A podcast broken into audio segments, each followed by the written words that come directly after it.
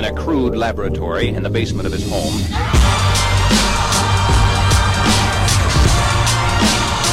Welcome to the Tech Today podcast powered by CEO Radar. It's your host, John Mayetta. Yes, we've had a rebranding of sorts. I found myself talking more about technology and less about corporate governance and CEO related topics. So we'll still cover both, but given that the, the majority of the content is around technology, we rebranded the, the podcast. So, speaking of Tech Today, I published a post around technology buyers. So, evaluating enterprise technology from the perspective of a buyer, a decision maker, could be a C level exec, could be a general manager, what have you. And it is a cheat sheet of sorts. The way I think about evaluating technology, there are really three legs to the stool. One is what is the, the technology provider's value proposition? So, what do they do for a living? How are they going to make my life better? Are they going to automate workflows? Am I going to be able to replace people with technology or make my people materially more productive? redeploy people to more value added tasks. So, what's the value prop is one. Number two, who is the technology provider? And this is where I feel that many corporate buyers don't spend enough time. So, by who is the technology provider, I'm thinking about who is the management team of the technology provider? Have they been in that business? For a long period of time? Do they have real domain expertise, as an example? Is it the founding team? Is it a group of hired execs that are running the company today? What spaces did they play in? So, is it a focus provider? So, I'll give you an example. I've talked about SS&C a number of times on the podcast recently. So, you may say, well, they're not focused. I would argue they are.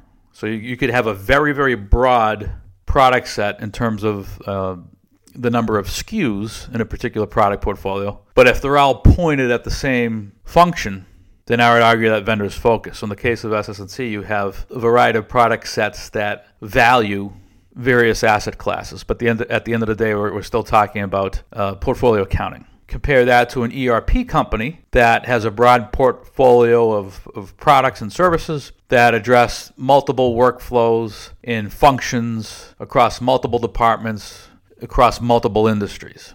And if you're extremely well capitalized, like an Oracle or an SAP, I would argue, you know, you're, you're fine. But as a startup or as a $20 million revenue company, I would hope that you're not pursuing an ERP strategy where you have, you know, where everybody's your customer. That lack of focus is going to, at the end of the day, hurt you and hurt the customer. That it hurts you, the customer, in that if a vendor's strategy is too broad and lacks focus, you're going to end up paying the price literally in the form of increased prices to help fund their product initiatives across all those different industries they address, or you're going to be hit indirectly in that the vendor will invest less in certain product areas so that it could allocate that limited capital to product areas that it views more strategic. So be careful of that. Try to find vendors who are focused on that, that problem that you wish to solve.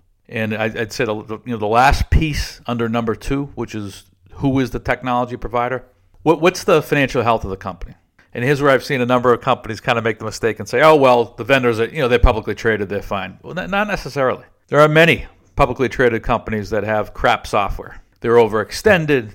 They're trying to boil the ocean. Capital is limited. Even if you're Amazon, Microsoft, or Google, capital capital is limited. So just because a company is public doesn't mean they, they pass the financial test. If they're public, great. What kind of free cash flow are they generating each quarter, each year? Are they growing?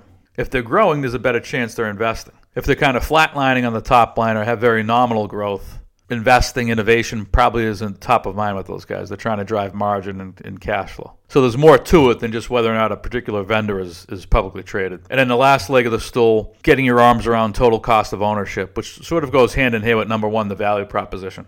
Right, because a number of technology providers, they're not just selling you widgets. If they're selling you operating efficiency, cost efficiency, if their technology helps you streamline operations and there are cost saves, then that has to get included in your total cost of ownership equation, included in your value proposition equation. And you could probably prove that out if that if said vendor has referenceable customers that, that you could dig into a, a, a problem with. But you can find that article at Tech Today and look for more content at Tech Today. Look for more content on the rebranded Tech Today podcast powered by CEO Radar. See you all next time.